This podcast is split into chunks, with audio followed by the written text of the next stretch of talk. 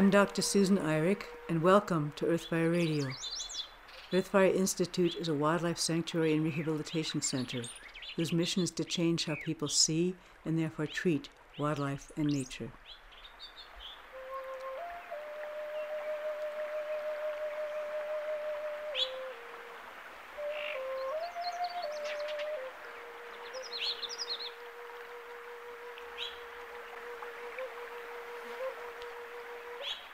It is my total pleasure to speak with Jeff Hogan, a consummate artist who brings to his film work a deep well of knowledge of wildlife based on countless hours of observation in the wilderness.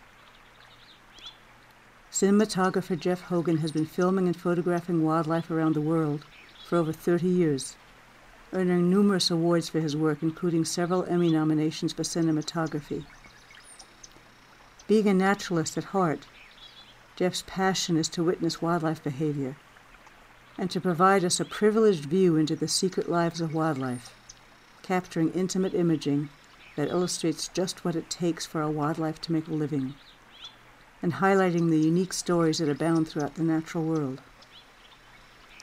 Jeff resides in the heart of the Yellowstone ecosystem with his wife Karen and son Finn, with homes in Jackson Hole, Wyoming and Silvergate, Montana. Living at the doorstep of both Yellowstone and Grand Teton National Parks, Jeff often captures behavioral sequences rarely witnessed in the wild. Bringing these images and stories to the screen is Jeff's goal, with the understanding and hope that society will respond with a desire to conserve and protect all life and treasure our incredible natural world. Jeff can be reached at hoganfilms.com.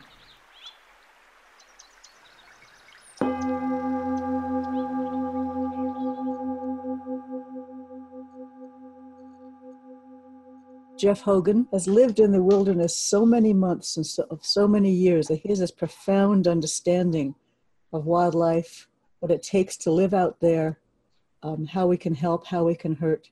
And it's an absolute delight and honor to speak with him today. Hi, Jeff. Hi. Nice to speak with you too, Sue.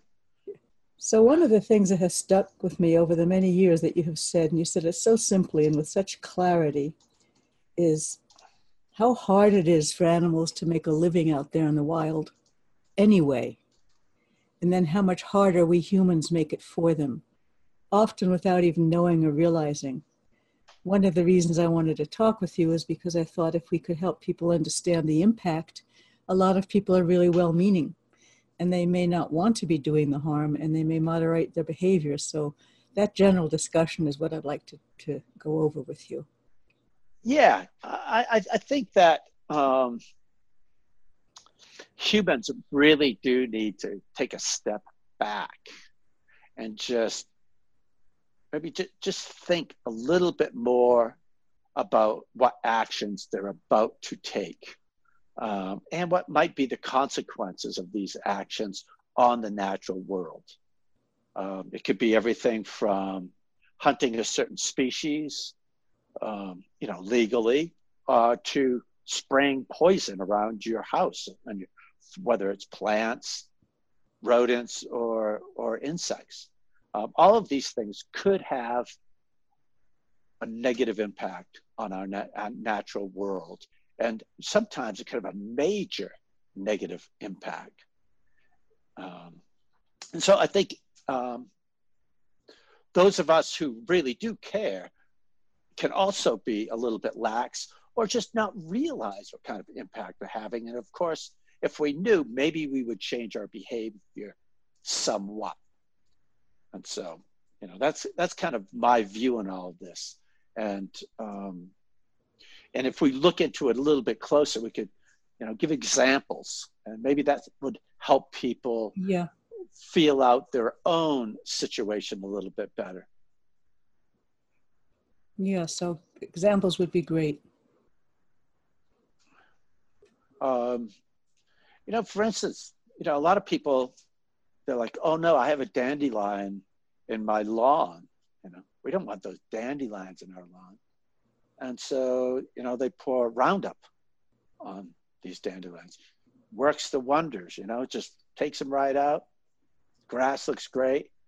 But there's a couple of things going on. There's Um, for one, those dandelions are important to some of so many species. This is one of the first flowering plants that you know provide nutrition for so many insects. You know, bees especially, and you know to just eliminate them is like, oh, now you're taking away their food source. Okay, well that would be, you know, oh no, maybe they can go somewhere else and get food source. Well, the other um, thing is that it might also be not just taking away the food source, but poisoning the insect itself. And then everything that feeds on that insect, birds, other insects, they could perish as well. And so it's something that you really have to look into and and think about, wow, am I what is this that important to me that I don't have this dandelion in my yard? There are other options. You can have a, a natural uh, garden where you use native species. That way, you tend not to have to even use poisons. They exist naturally and in harmony with all each other and insects and everything else. And it might not be as clean and as wonderful to walk on in your bare feet, but you know you're going to have a lot more animals in your surrounding your home or and just on the planet. And to have all of us added up, you know, one yard here, one yard there, another here. Um, if everybody poisons, that's is huge, major devastation. If only one situation here and there where it's like, oh no, you know, I have a really bad insect. It shouldn't be here. It's eating my house. Maybe you know, there's an ex, uh, a great time to use a poison. You know, it's not just indiscriminately spraying it out throughout the environment. It's targeted. An animal shouldn't be here, and it's eating my house. Do you agree with using poison in a house?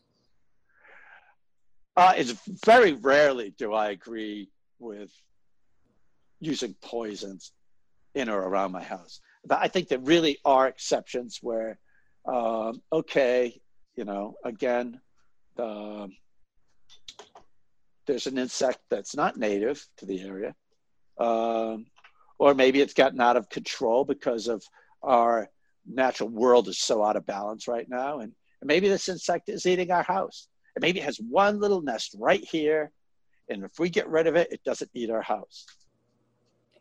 Okay, maybe that's a a situation that is there's some argument for that, for sure. Um, One of the things that struck me was the other day um, and you have you looking at that footage as we speak. Um, you're talking about the male cougar who was shot legally, and th- that yeah. example. So I'd love mm-hmm. to hear about that and other examples you've seen out in the wild. Right. And so another example uh, of where we might not realize the consequences of our actions. Um, you know, this very, I'm sure, ethical hunter had a permit to go shoot a mountain lion.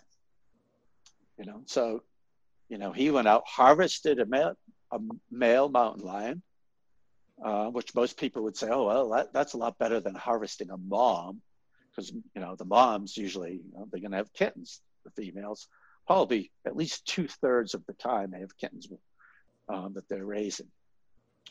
And so, you know, hey, great, this guy shot a male um, and all that. And it just happened to be the dominant resident male, which kind of patrols an area that includes several females that are raising kittens in this area. Well, what turned out to be, you know, okay, I harvested, you know, this hunter harvested one cat, one male. The neighboring dominant male who patrols his area notice that this, you know, this male lion, it's, it's, he's not marking his territory anymore. The neighboring cat seems to be gone, missing. So this really large neighbor, you know, big neighbor male cat starts to explore into the area that is now lacking, you know, another dominant male. And he has a run in with a, a female with kittens. And it's not just it's not probably normal to have a, a violent interaction, but it appears that the female attacked this male in defense of her kittens.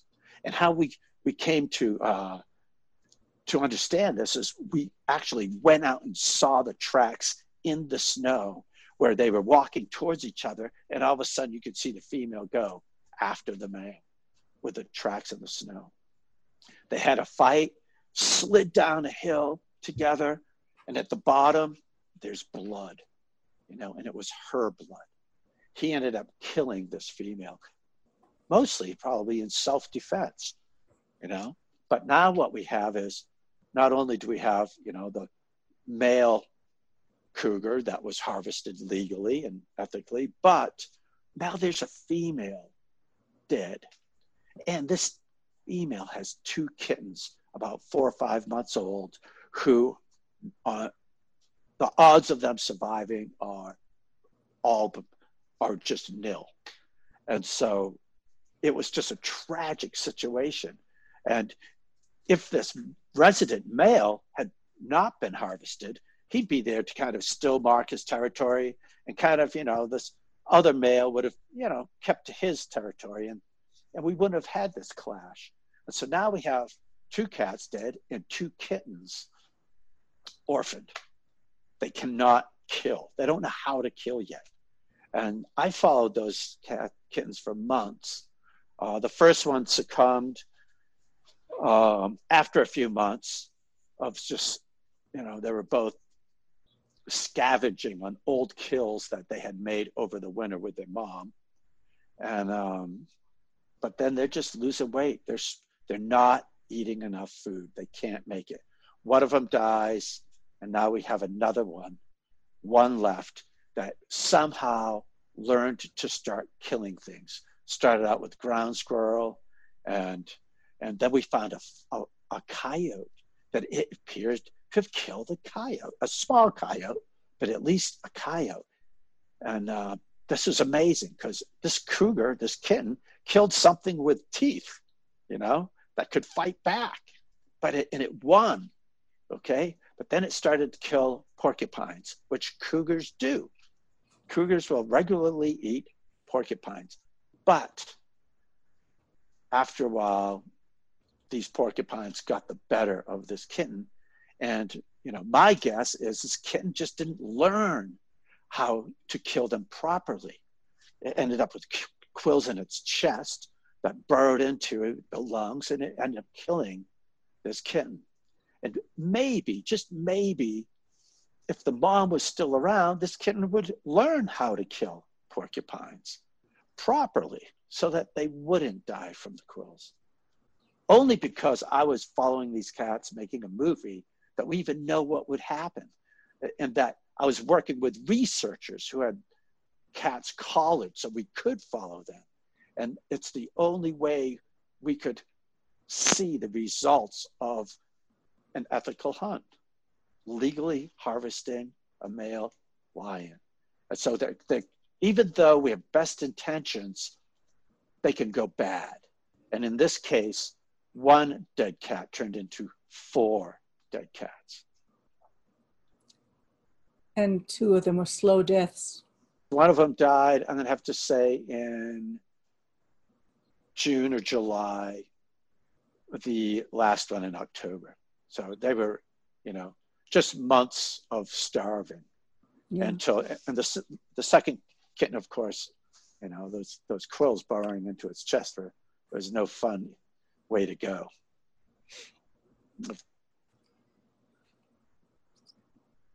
So that's one example of how we make life much harder for them out there when it's such a struggle anyway. It's a struggle to begin with, and then it's a struggle because of decreasing habitat and are imposing on it and all that. But can you give some examples of other things you've seen uh, where people may not understand the impact of what they're doing? Yeah, and I'm going to touch base on that, um, how hard it is to make a living anyway. Yeah. Even in the best of worlds, I mean, this is, you know, kill or be killed kind of a situation. The wildlife, they have to be on the top of their game.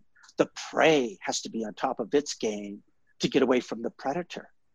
And, um, and the same with the predator has to be on top of its game to get its prey.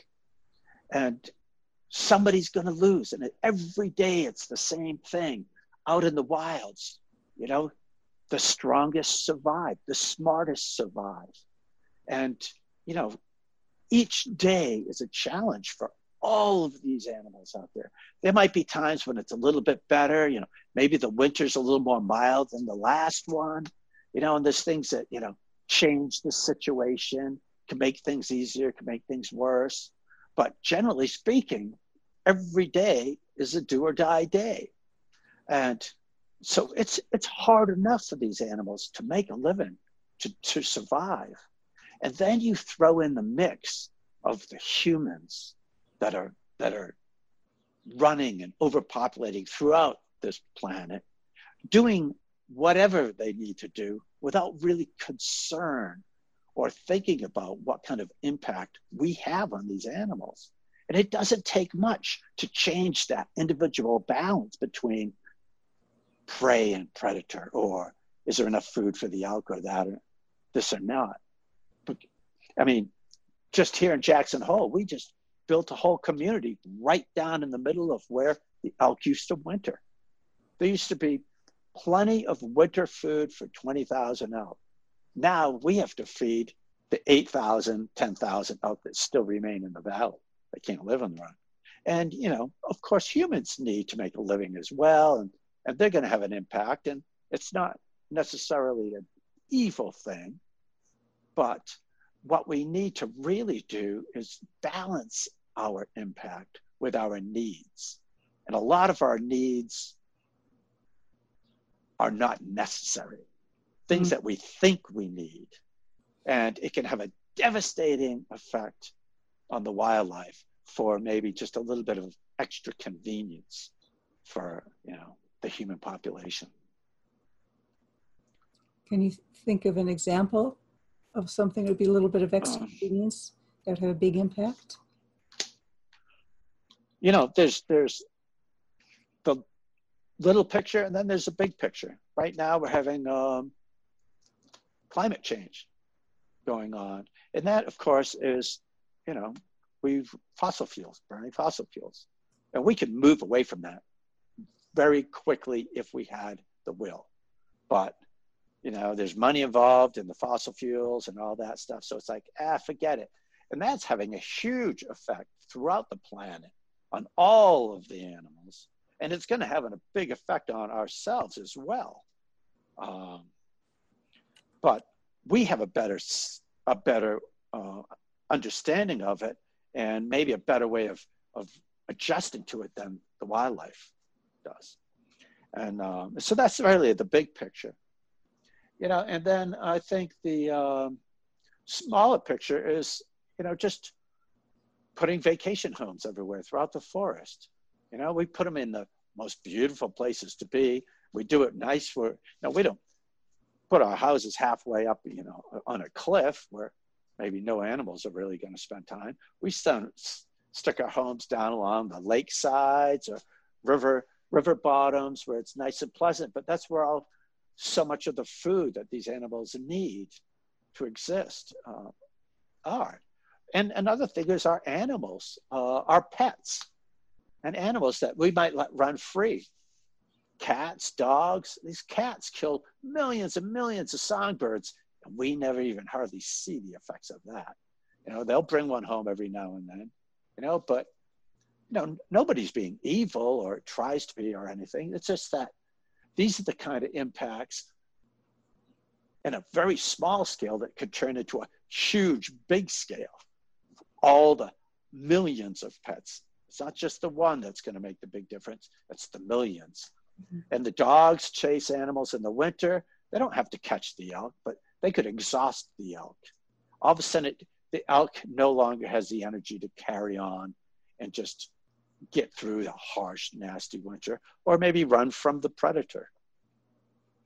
And you know, so there's there's so many examples and and things that we could change, or at least we should think about so that we can make, you know, a balanced decision that we can live with and we feel good about on how we exist, you know, alongside our wildlife.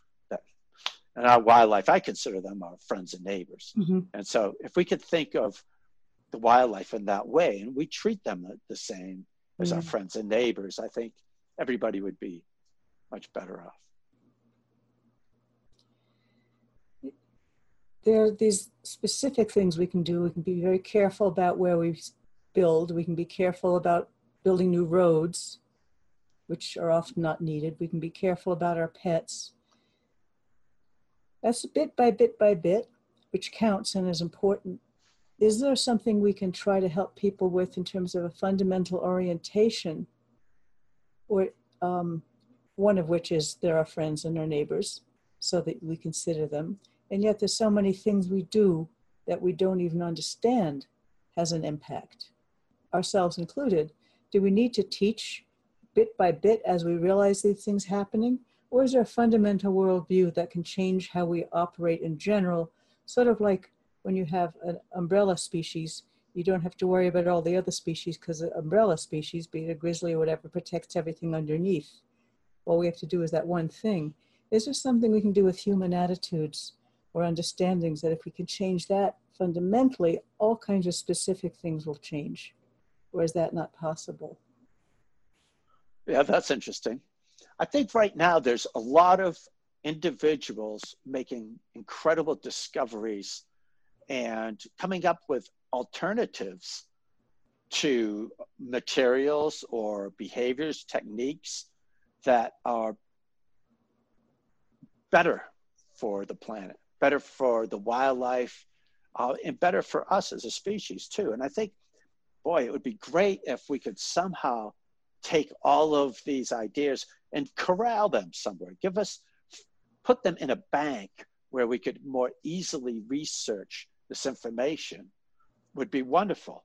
And, and of course, most of it is, you know, science. And so I think we really do need to be learning about the wildlife, learning about you know the animal behavior uh, learning about alternative fuels learning about alternative materials something to eliminate plastic. You know, plastics is an incredible example. Yeah. on when it first came out it was like the miracle product. And now we're seeing that it's like the miracle the death product. How do we get it out of our system? You know, Roundup, poison, get rid of those bugs, everything that we hate. Now we find out that there's a recent study done or where they looked into California wines and found Roundup, the, the traces of Roundup in 100% of California wines, mm. right? I mean, this is like, seriously? This is sick.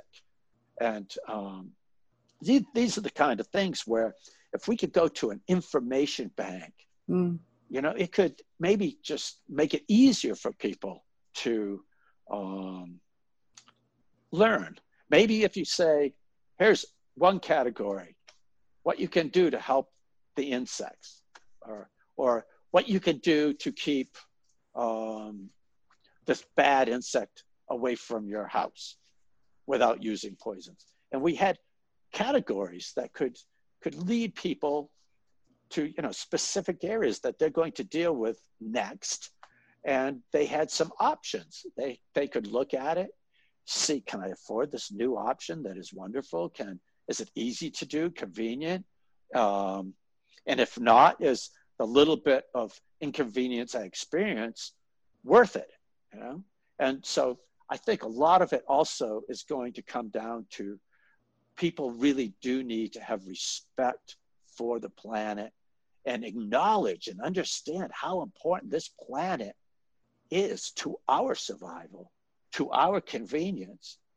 And, you know, also realize that all of the animals on this planet work together to make it what it is. We start knocking them off the list, there's going to be some sort of consequence down the line. And, you know, this is something that I think it's a, a, work in progress, but we are getting to the point now where um, we can make a bank. We can work in that direction where the environment's cleaner, animals can can survive a little bit easier along with humans, and, and maybe even humans could start talking about human numbers, keeping mm. them down. When I was uh, a kid, we discussed the population explosion. Mm. Oh, oh no, we're in trouble. And we had less than half of the people on this planet than we do now. Less than half. And um, now nobody seems to really talk about mm. that population explosion. They just talk about, oh, how are we going to feed all these people? Mm. Oh, you know, we gotta, we're going to expect even another 50% increase. And uh, we got to figure out how to feed them instead of saying, whoa, let's try and not do the 50% increase. And so I'd really like to have the uh, next five generations of humans be able to experience the wonder and the beauty that we still get to experience now. You know, mm. Despite the fact that in the past 20 years, I think we've lost half of our animals on this planet. I mean, geez. And, um, and, you know, we'd be lucky to hold on to what we've got. I, so if we can minimize the damage, that would be very, very important. And, and I think that with some study, with some education, and, and with respect, um, we can actually turn it around. We can make things better. It doesn't take that long for the earth to heal itself. Right. Can you share some of the beautiful experiences you've had as a filmmaker? I mean, you spend months and months and months out in the wilderness. You practically don't even know humans. I must say, I feel much better. I feel much more comfortable um, in the wilds than I do, you know, in a real crowded, busy place with people. And, and I love people and all, but you know, um, yeah, I'm not. I'm not the most. Uh, I'm not the most adept socialite. So you spend sure. months out there in a tent? Not at all. Um, I just go out in the wilds almost every day, at least for a few hours a day. Um, you know, sometimes it's from sun up till sundown. And because it's, I'm filming and I have new, you know, high def 4K movie cameras, I have to have battery power. So I'm either, um, you know, in a remote cabin somewhere that has electricity, or I can go home um, every night here down in Jackson Hole. Um, I'm filming cougars that are 30 miles away from my house in 45 minutes from when I climb out of out of my uh, bed, I could be tracking a cat. And so, you know, it gets dark. I have plenty of time to get home, charge my batteries, dump footage, and um, get a good night's rest. And that's one thing I really love is is not to have to travel to live with wildlife. I want to be able to live amongst the wildlife. Which you and do. Yeah. And, and so, and everybody could do that, even if it's just bird feeders around the house, a little bit of natural habitat. It doesn't take much have wonderful animals around your house. They don't have to be cougars or grizzly bears. They could be um, songbirds. They can be uh, one of the things I film, but people really don't like a lot in their yard is gophers, pocket gophers.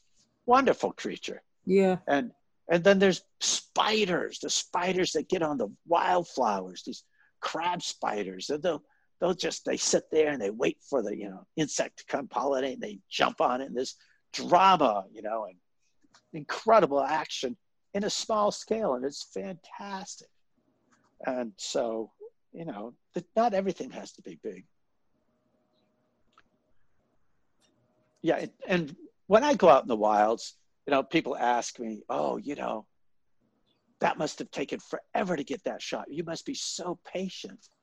And it's not really about patience. You know, of course, sometimes that plays into it, but you know, I just personally love being out in the wilds, and I might want a shot of a beaver you know, swimming upstream and I have to sit there and wait for the beaver to come by to swim upstream. It might even take a couple days, but while I'm out there, there's a million other things going on.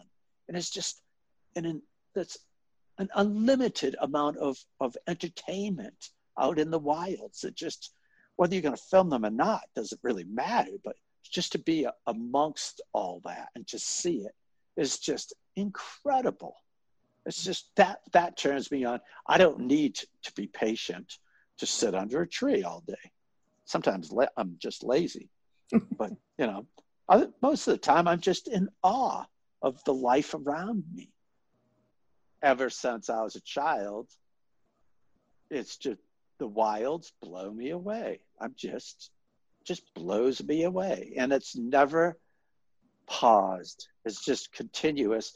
And I have the exact same interest and awe that I've had since I'm a child. Yeah. I'm just, I, I feel as if I've really never grown up.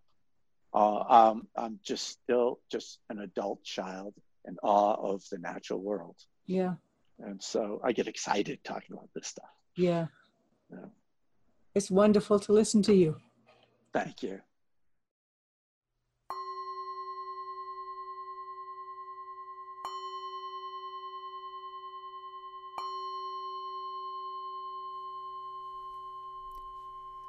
This is Dr. Susan Eirich for Earthfire Radio, a production of Earthfire Institute. If you would like to help with our mission to change how people see and therefore treat wildlife and nature, please make a donation at our website, www.earthfireinstitute.org. The soundscapes are by Wild Sanctuary Presents, Bernie Krause and Philip Auberg. Thank you for listening.